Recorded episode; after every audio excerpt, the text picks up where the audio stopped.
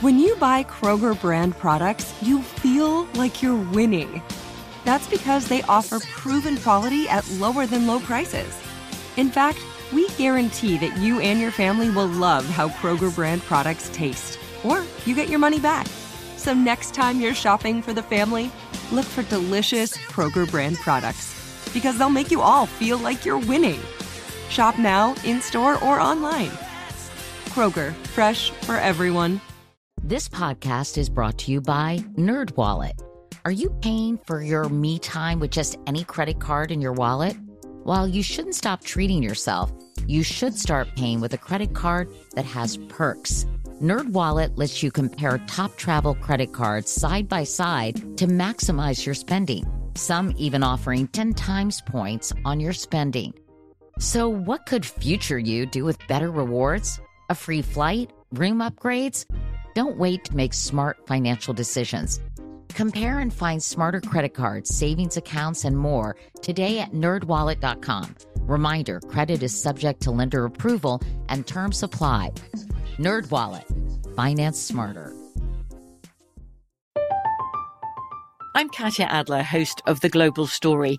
Over the last 25 years, I've covered conflicts in the Middle East, political and economic crises in Europe, drug cartels in Mexico. Now I'm covering the stories behind the news all over the world in conversation with those who break it. Join me Monday to Friday to find out what's happening, why, and what it all means. Follow the global story from the BBC wherever you listen to podcasts.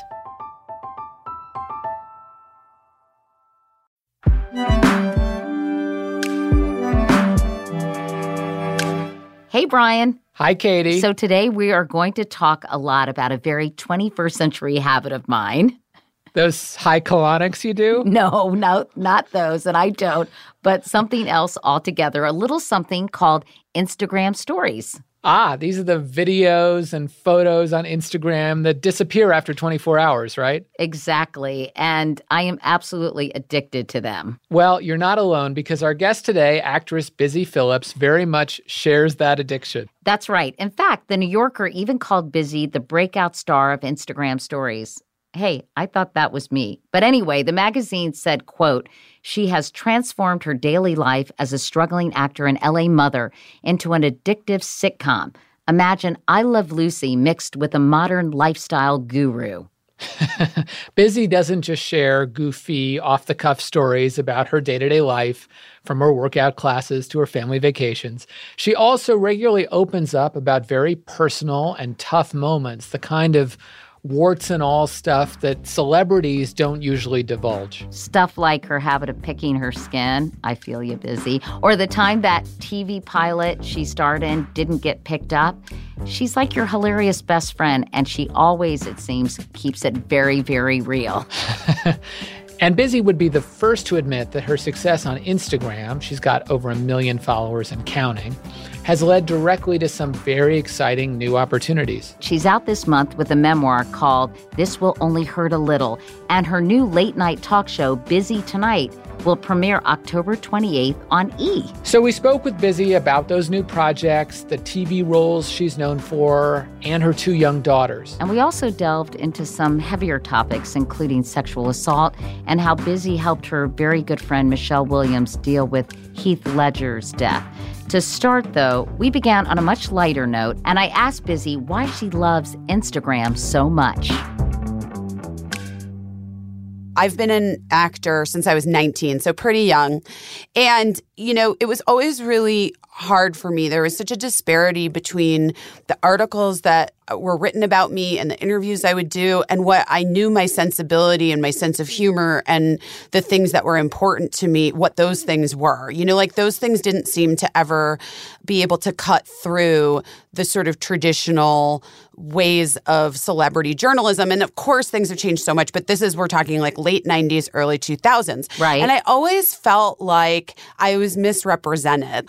And when Twitter came along, I found it to be incredibly empowering because for the first time I was able to get across my own point of view directly to right, people that were fans of me, unfiltered. And it was something that I quite enjoyed.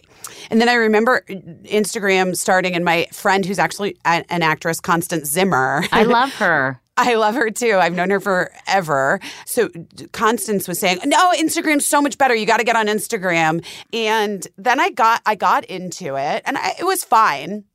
But I think that thing started to happen where I felt the community build. So I was able to present my life in as honest a way as I could, which is great. Know? And I, I, I love following you, and of Thanks. course you have really embraced Instagram stories, which are those 15 second video or photo things that you can get when you just press on your face um, right. on, on, the Instagram page. Press on my face, guys. And, and, and, and basically, um, it's it seems like it's been incredibly liberating for you. Well, it was, and you know, the other thing that happened is that it sort of happened at a time in my career where I was unsure of what I wanted to do next. And I wasn't really working. I had done the HBO show with Danny McBride, Vice Principals, and that was coming out. But I was kind of in a holding pattern as an actor, and I was just living my life and being a mom. But one thing that I always have been is in just in life is someone who loves to tell stories, you know, and I was kind of bored in my career. You know, I would put my daughters to bed at night and be a little bit bored. And where was, was, your husband busy? Well, you know, we were having a moment. and so you didn't really want to hang with him. I mean, we d- I yeah, kind of a little bit. Like it was just I just turned outward for for a little bit, uh-huh. you know? And and the response was pretty incredible and then then it became like things that were happening in my life and being able to build yeah these little vignettes like these little stories and i really enjoy figuring out how to tell the best stories i was going to ask you about that really I mean, how do you yeah How do you decide what you're Instagramming? Because I know that you know the trampoline based workout. Right, right. That's a recurring that theme. Yeah, that happened. I mean, and then there's a lot. I was of, just there. Brian, you've been spending too much time on busy stories. Apparently, I have. Well, you know, I had to prep for this interview, so this was very hardcore work, um, research. But um, you know, there's some direct to camera yeah. action. You talk a lot about sort of some small things that are happening in your life. What should you wear? What's going on with your daughters? And then some very serious topics like you know raising money for hurricane victims right. or your own anxiety. I mean is there anything off limits in your instagram? Yeah, I mean, a little bit like including my kids in my Instagram felt in the beginning, especially like I was taking the power back from paparazzi or I had a really horrible thing happen when Bernie was, I think she was like three or four, where. This is your daughter who's now 10. That's my daughter who's now 10, where I. I just had one of those days with her where she, where everything was wrong and she just threw this massive temper tantrum in public and then I looked up and there was a guy with a camera and he was just like shooting the whole thing. Oh, God. Oh, and yeah. yeah, and I and I just like I remember just like sobbing in the car and feeling so helpless. Like, I don't want that out there for her. You know, I'm talking about it now on your podcast, but like, no, of course. but you know what I mean? Like, I. But you don't want the video of it no, out there. I. That's horrible. And like, kids should be allowed to have those days when they have meltdowns and whatever. And so we made the my husband and I had talked about it. We made the decision that it was okay for us to post photos of our kids and I didn't. I thought of it as as being empowering to me, and then I know that there's a discussion of other people who feel like their kids didn't choose to be in the public eye and they should keep their privacy as much as possible. But to be honest, I go back and forth. I I sometimes struggle with it a little bit.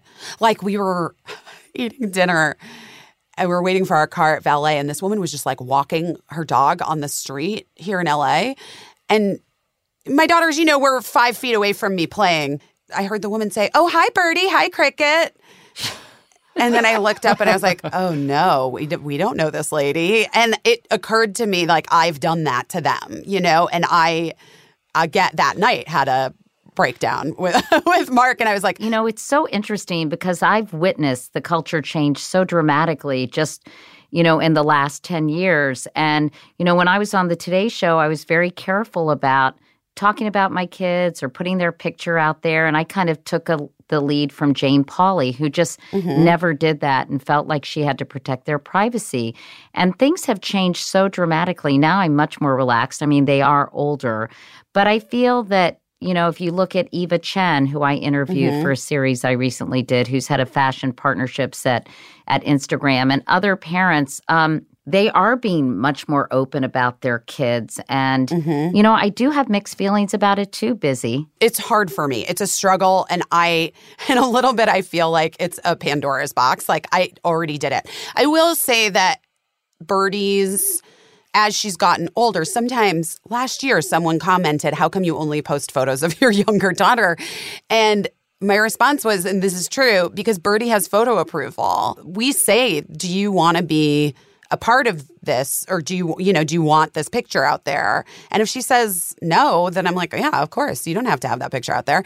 And this similarly with um paid ads because i really have been able to supplement my income doing the paid ads for Instagram. It occurred to me when I use my kids, because a lot of brands obviously like that I'm a mom and like that I'm so open about parenting and all of that, that when I use my kids in the ads, even though that money is going to their private school and our vacations and all that. I was so they are getting they're getting something from it. Um, but I but it occurred to me oh, I should pay them. Like I need to, so I need to put money, a percentage of whatever it is that I'm getting paid for that post. If they're in it, I need to put um, money aside into an account for them for when they are 18, they can have it.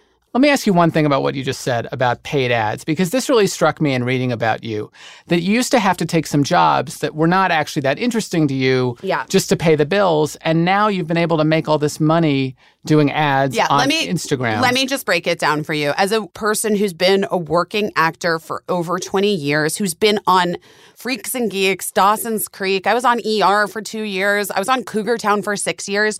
And I think people in the world assume that when you're working, an actor who maybe has had some fame or people know who you are, you're recognizable, that the money just never stops and that you just like are constantly getting these checks and making a ton of money. I mean, I was I talk about it in the book. I was basically broke by age 27. Like I had like lost all my money because I made like a bad real estate investment and whatever, but like I had no money.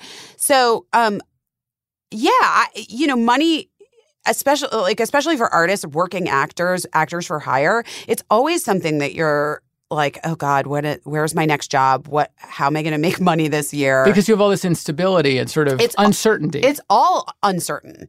And most actors, even the most famous actors that I've met and talked to, always have that feeling like this job might be my last job. Previously in my life, before the Instagram, monetizing my Instagram and that happened, yeah, if I was offered like a week guest star on some show that I didn't love, I would take it because that's like, I know that's like $13,000 or sometimes 20 grand or whatever.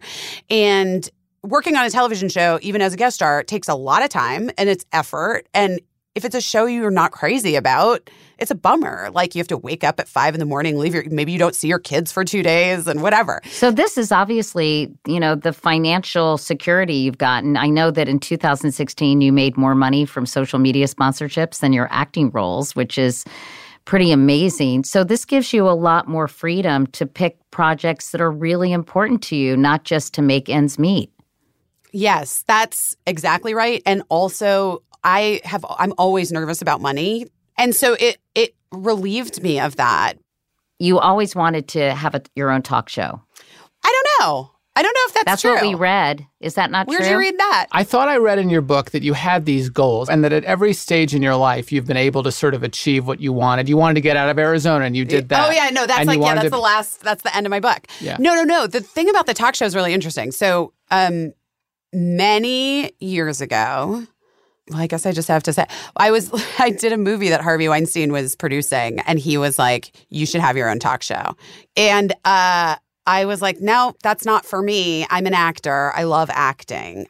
It's not for me. So he was the first person that ever like said that to me. it just was not something that I was ever interested in because I have always loved acting. But the business has changed so much. And it used to be that, like, if you did one thing, you did that thing, and that was the thing you did. And now everybody does everything. Which is fun, I think, but also can be overwhelming. I, are, when you think about sort of getting out there, putting yourself out on that kind of stage, it seems like the stakes are a little higher when it comes yeah. to a talk show in terms of everybody's a critic. How are you going to approach it? Yada yada yada. Who do I'm you so listen scared, to? Katie. uh, no, no, no, no, no, no, no. But no, sorry, I don't mean to make it scary. But were you trepidatious at all about yeah. kind of you know because it is sort of saying, "Hi, everyone, here I am. Have at it." Yeah, and I am very sensitive, and um, and I take things very personally. I know that about myself and I try to work on that. I know you're not going to, not everyone's going to like you or even be kind about not liking you, you know? Right. But I, I, do feel like with the book and the talk show that I have made a decision to expose myself in a way that I personally that I've never done before. And even on Instagram, you're right. Like you can, you're allow, or you you're block, able you block to the jerks you block the, the haters. Yeah. And you're able to sort of cocoon yourself in really nice feelings of people that want you to succeed and community. Katie, so, I think as our uh, audience probably knows, you did a talk show for two years. I did.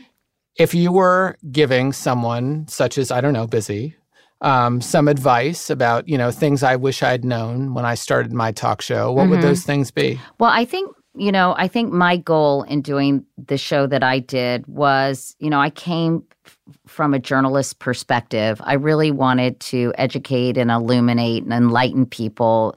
And I think at two o'clock or three o'clock in the afternoon, where whenever my show ran, maybe people weren't that interested in that. So I think Busy is probably playing to a, a different audience with different expectations and desires. So I think that any advice I would give Busy is are things that she already knows, which, of course, is to be herself, to um, connect with the audience is incredibly important. I think I I minimize that because I was so interested in the guests and the conversations. Mm-hmm. But I think people just you know they in a way want company. They want you. They want to understand what makes you tick and how you feel about certain things. And as a journalist, by the way, I wasn't comfortable, you know, giving my opinion. I don't think right. you, you have to worry about that busy at all. no, I'm no, all which opinions. is great. I mean, I think clearly in the current landscape, not many people are actually worried about that anymore.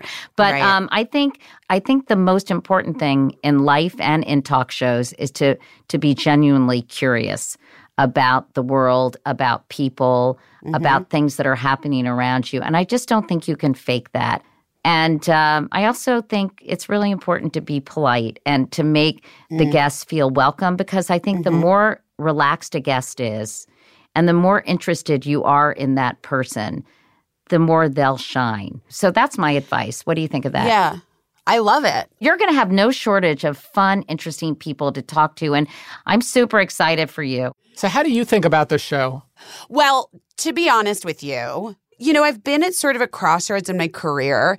And um, I did a pilot that Tina Fey produced for NBC called The Sackett Sisters. It was me and Casey Wilson, and Bradley Whitford played our dad. And I was like, well, this is it. This is my show, and it's going to be great. And it's Tina Fey. And then NBC didn't pick it up. Why? Was, why do you think? I don't know. Uh, Katie, I don't know. Who knows why anyone does anything in this industry? But it like, crushed me in a way that I wasn't prepared for. And I had, after 20 years of being an actor and all the rejection and all the like, you know, like clawing my way to the middle. um, I just had this epiphany where I was done. I just couldn't, I don't, my heart always breaks. I keep waiting for this industry to not break my heart. And it just always does. And so then I was like, well, I don't want to do this anymore. I don't want to put myself out there in that way. I now I'm getting money for Instagram. I don't have to do bad guest spots on TV shows I don't like, whatever. Let me just take a beat. And Tina Fey reached out and they said, "We would love to develop something for you." And I said, "You know, that offer is beyond flattering coming from someone who's truly my idol, Tina.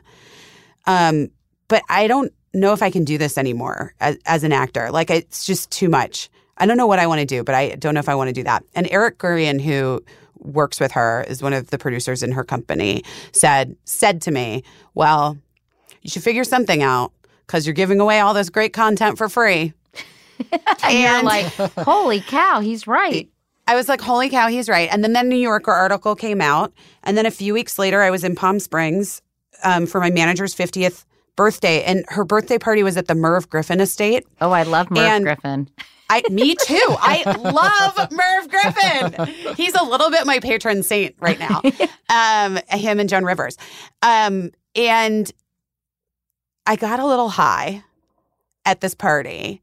And I, and Which it- is legal now in California, so you really didn't do anything wrong. I know. Oh no, I'm like no. It's it is. It's legal. I'm by the way a total uh, rule follower. Like I don't like to break rules. So yeah, I it, only when it's legal. um, and I turned to Mark and I said, "Oh, I know what I'm supposed to do. I'm supposed to be a a female voice in late night television.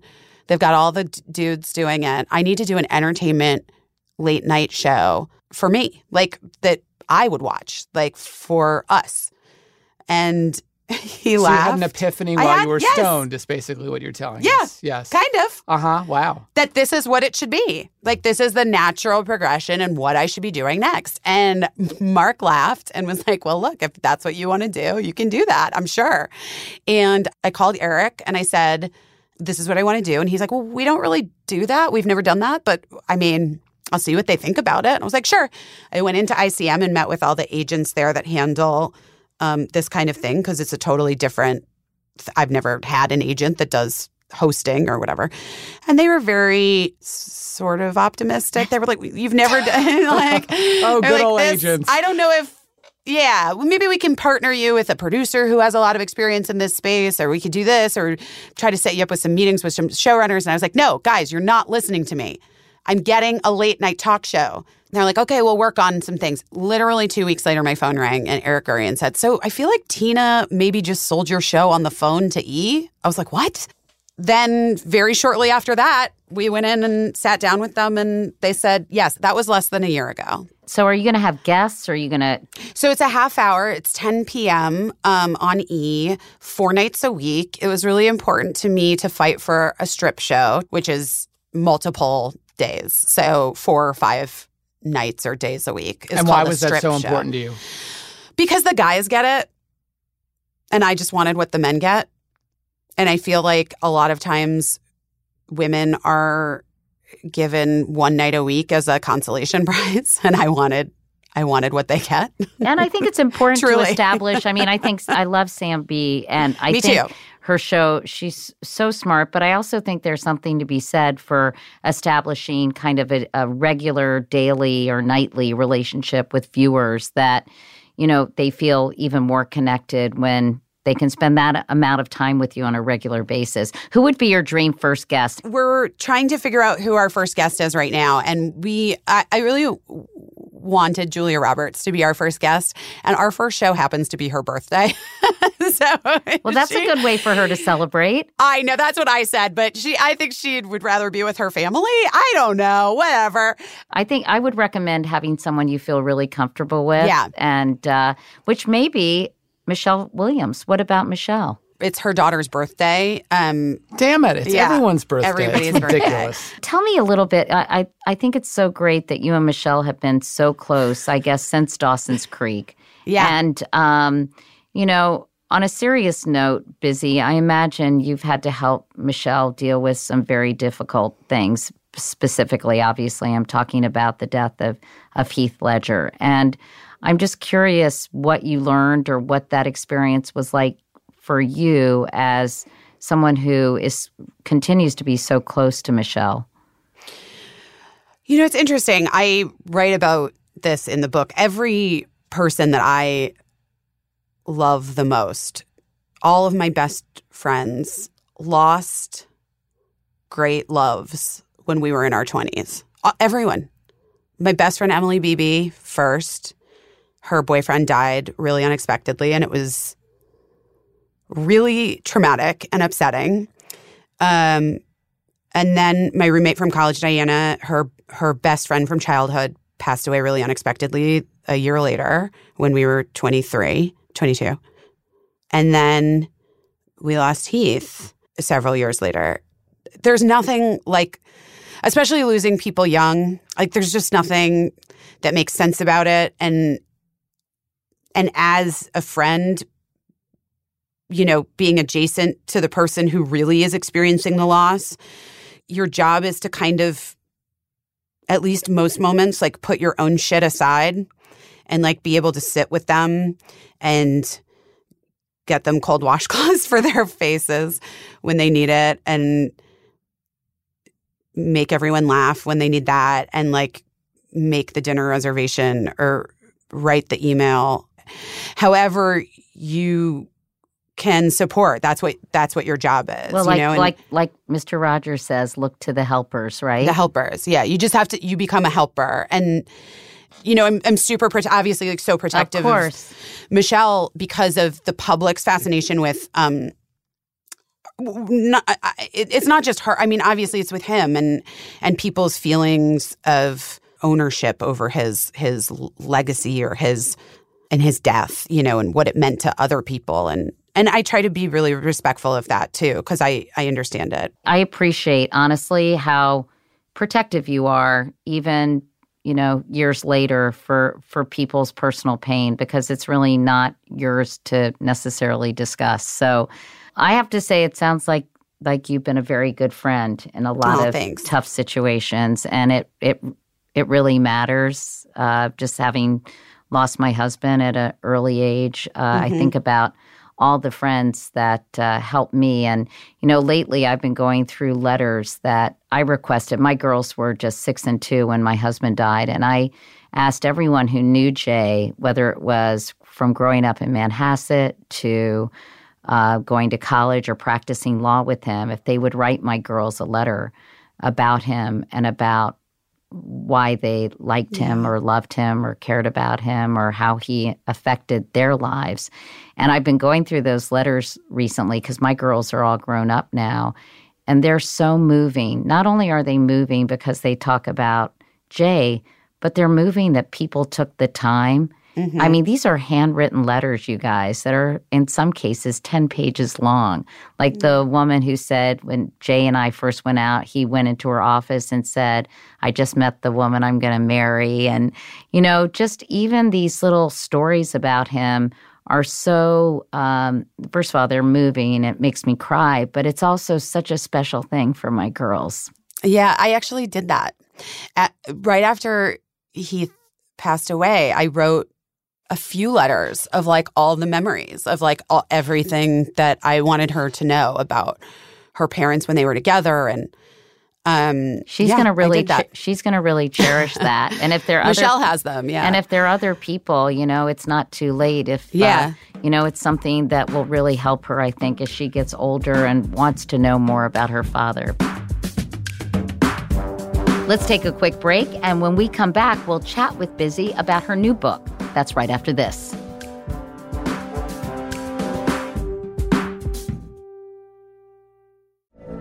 From BBC Radio 4, Britain's biggest paranormal podcast is going on a road trip.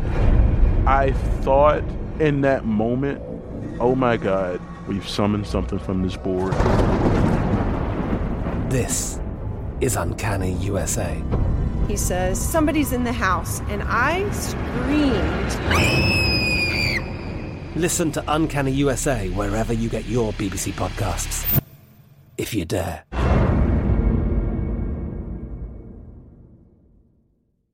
Xfinity has free premium networks for everyone this month, no matter what kind of entertainment you love. Addicted to true crime? Catch killer cases and more spine-tingling shows on A&E Crime Central. Crave adventure? Explore Asian action movies on Hayya. Searching for something extreme? Check out skating, snowboarding, and more on Fuel TV Plus, the global home of action sports. And find crowd-pleasing bops on iHeartRadio's Hit Nation playlist. There's new free shows and movies to love every week. Say free this week in your Xfinity voice remote.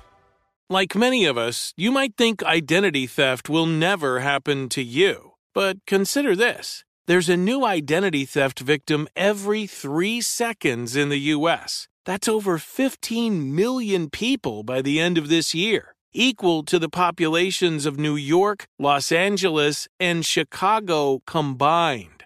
Even worse, identity theft victims often don't even know they're victims. That's why Lifelock Identity Theft Protection alerts you to identity threats, even the ones that don't show up on a credit report, like data breaches, fraudulent bank transactions, loan and credit card applications, and crimes committed in your name. If your identity is stolen, your own dedicated Lifelock US based restoration specialist will work to fix it.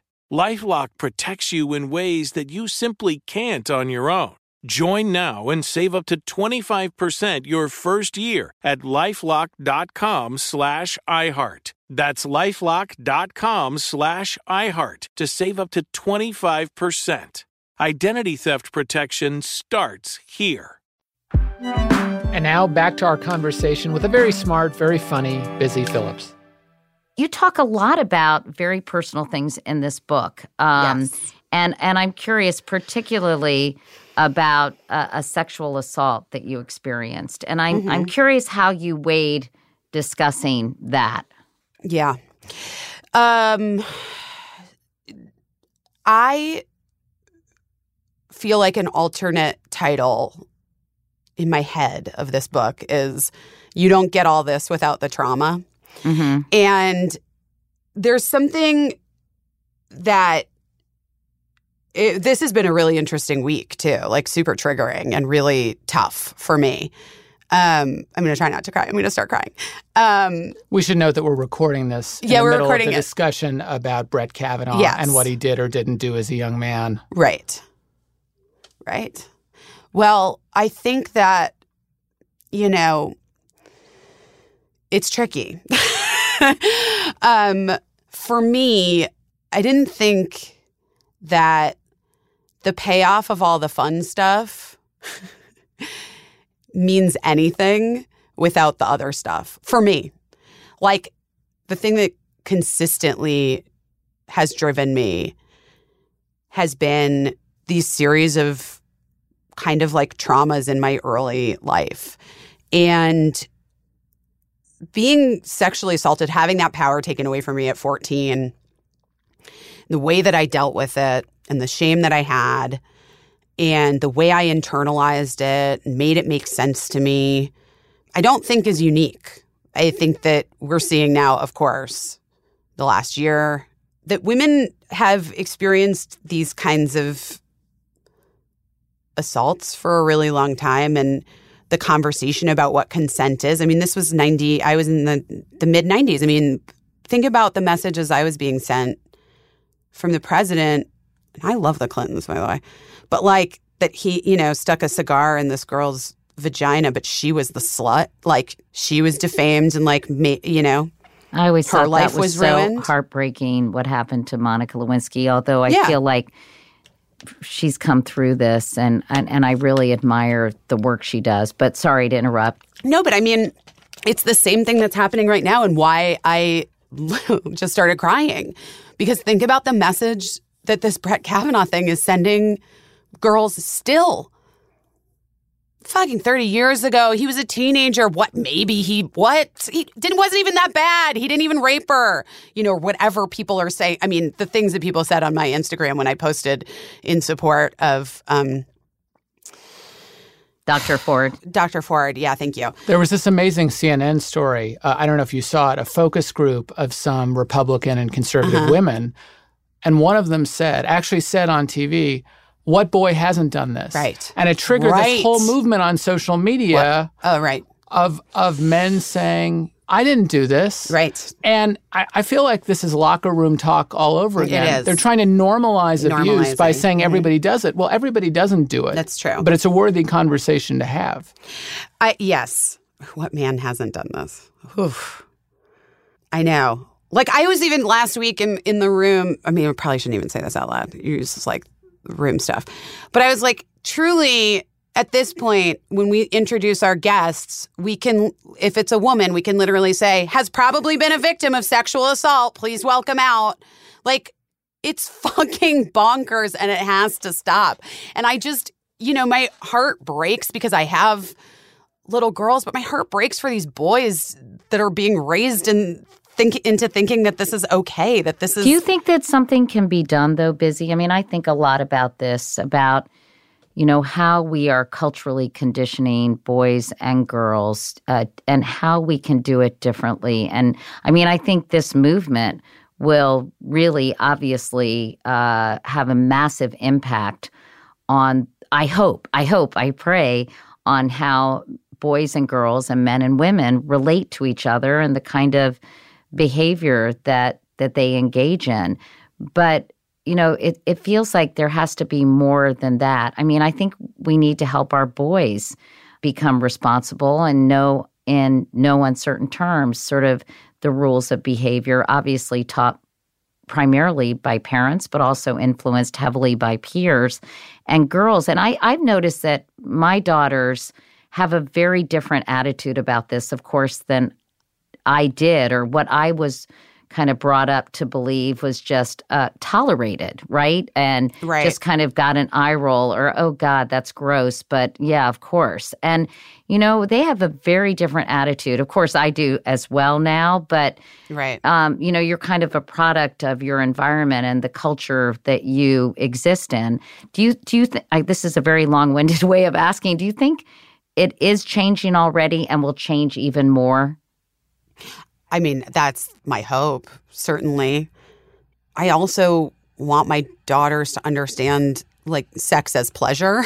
right. and not have the message that it's about servicing a man. I was thinking about how I never had I mean growing up, I guess I just sex was very shameful or like we didn't talk about it. And then I guess I always just from media, from movies and TV, just thought it was like about whatever the guy wanted and not, and that the girl was just like, you're just sort of there. you're just like the thing that it happens to. Well, maybe that's what happens when guys write the shows, guys direct the shows, guys produce the shows, and put them on the air. Yeah. You know, I started writing my book, oh, a year and a half ago. And it was before the Harvey Weinstein allegations came to light and then it all sort of felt like it's been you know building. And but to me i felt like when donald trump became elected president it was like already time to get rid of the shame of this thing and to like own it in a way my own personal thing. Let me ask you about that because you were in the Javits Center. I was in the Javits Center! On election night 2016 when the the glass ceiling was supposed to break once and for all, and Hillary Clinton was supposed to be the first female president. And I think there are really two theories about the aftermath of that. Mm-hmm. One is if Hillary hadn't lost, the whole Me Too, Time's Up, women's rights movement wouldn't have come to the fore mm-hmm. uh, and overtaken the culture in the way that they have. Um, Maybe. The other know. theory, the other theory, the more pessimistic theory is, you know, Trump said about the worst stuff you could possibly say. Mm-hmm. He did a lot of terrible stuff mm-hmm. to women, and he got away with it. Yes. And the fact that he's president sends a message to yes. boys and girls yes. that you can get away with it. Yes. How do you think about that? I tend toward the latter. And that was what was really hard for me to reconcile and why it was so heartbreaking for me. And why I wrote in the book when Mark, my husband, said, I mean, he's not going to be that bad. I mean, he's not going to like, they're not going to like let him fuck up the country busy. It'll be fine. The Republicans won't let him fuck up the country. By the way, Mark was wrong. But, um, and I just looked at my husband for the first time. My husband, who's a true ally, a feminist, and uh, is a man who, you know, can say with confidence, well, I've never done that, you know, like we were just saying. Um, I looked at him for the first time and I was like, oh, you really don't fucking get it. The message that I've just been given is that the majority of the country doesn't fucking care about me. It doesn't care about my experience. And that you can get away with anything if you've got enough money and power and you're white and you're a man. But do you think now that now uh, people are? I, I think people were not literally woke to any of that at the time of, of the election, and I feel Yeah. like people are are being educated, enlightened, and have galvanized and are seeing things in a in a very different way. I think that you know what I would hope will happen too. Busy is just more conversations and less anger and more sort of I, I believe me i understand the anger i'm not saying that but a way that we can all sort of try to help people see things in in a way that some people aren't maliciously blind they're just not Mm. evolved Oh, do you know what's interesting is that I just saw um, DeRay McKesson speak the other night um, at a book party, and he said something that really, I mean, he says so many things that really resonate with me, but um, the thing that he said is, uh, you know, a lot of times people are saying, "Oh, you're pre- you're preaching to the choir," and his feeling about it is, you know, have you ever been in a choir? It takes a lot of work and organization, and everybody needs to. That's great. And everyone needs to sing their own part and know how to do the harmony. So I'm happy to to preach to the choir because the choir needs work. Like this choir needs work. And we have enough people to make a really beautiful fucking song, but we're not singing the same melodies right now. People are off on their own harmonies. Like we need to get the choir together. A lot of people in the choir don't even vote. A lot of people in the choir, yeah, are like, where, where, where, where are we meeting? Like, what time? What time is rehearsal? I was there at two. like, you know, we need to get the choir together. I think that there are certain things that fundamentally. I will never agree with uh, like people across the aisle on. There are certain people I look I've spent a lot of time in the South. I've done two TV shows there and I love it and I have talked to people and become friends with people where I'm like, "Oh, we really will never come to terms on this issue. Um, a woman's right to choose is one of them. You know, you fundamentally believe this thing, and I fundamentally, and I'm not going to change that. Like, you're, I'm not going to. But this idea about preaching to the choir and and coming together to make the best version. I mean, and and I think it is voting, but I also think that what's happening now, like people aren't going to show up to vote because you're trying to make them feel bad about the fact that they're not voting. They're going to show up to vote when they feel compelled that they need to, they want to be a part of change.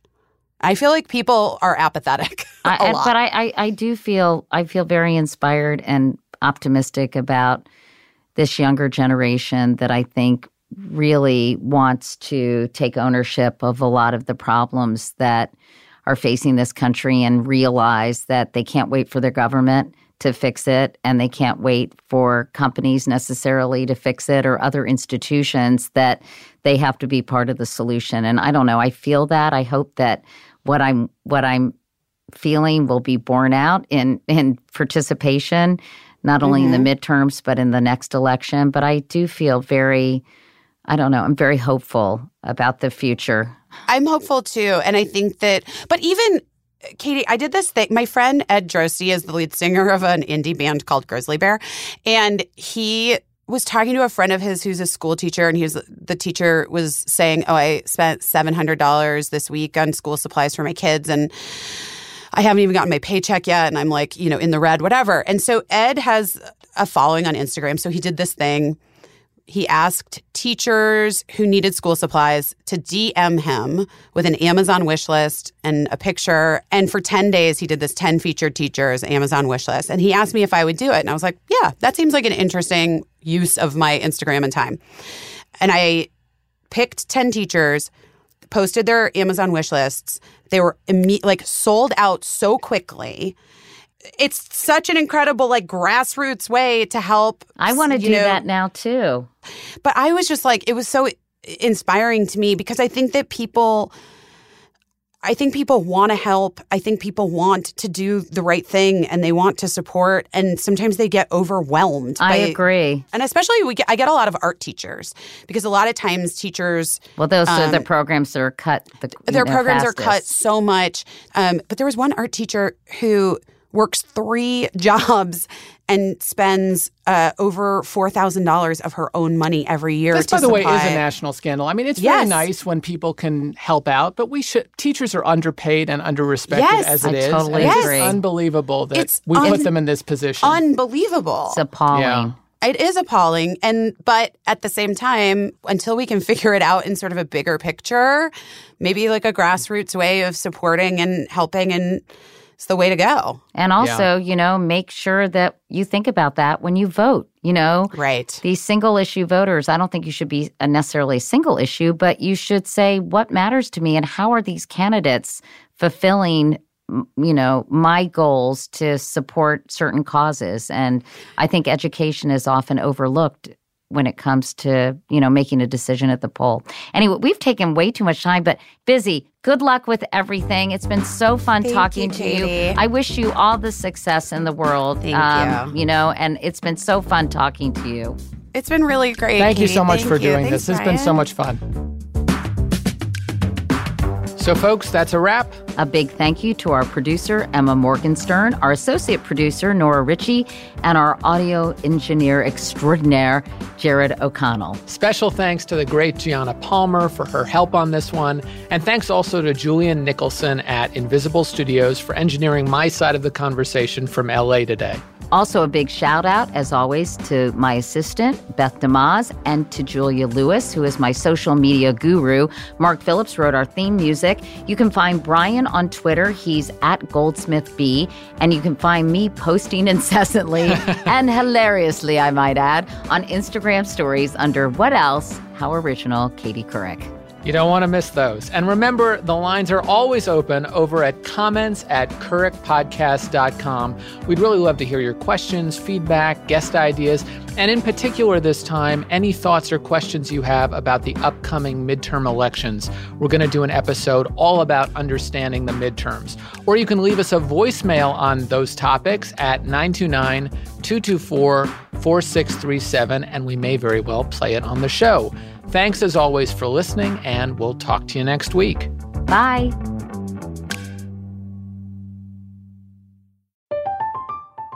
I'm Katya Adler, host of The Global Story.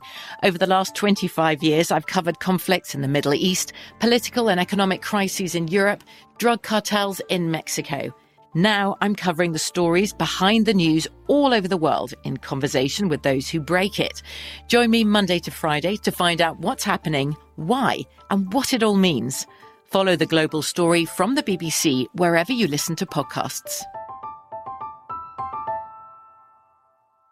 Xfinity has free premium networks for everyone this month, no matter what kind of entertainment you love. Addicted to true crime? Catch killer cases and more spine-tingling shows on A&E Crime Central. Crave adventure? Explore Asian action movies on Hi-YAH. Searching for something extreme? Check out skating, snowboarding, and more on Fuel TV Plus, the global home of action sports. And find crowd-pleasing bops on iHeartRadio's Hit Nation playlist. There's new free shows and movies to love every week. Say free this week in your Xfinity voice remote. Whether you're a savvy spender maximizing your savings with cashback rewards, a thrifty rate watcher seeking the lowest interest, or a travel enthusiast looking for extraordinary perks, Kemba Financial Credit Union has a visa to complement your lifestyle and unique needs. Apply today at Kemba.org to unlock a limited time 2% cash back on purchases and pay 0% interest on balance transfers for an entire year with a new visa from Kemba. You deserve a card that works for you. Restrictions apply. Offer ends June 30th, 2024.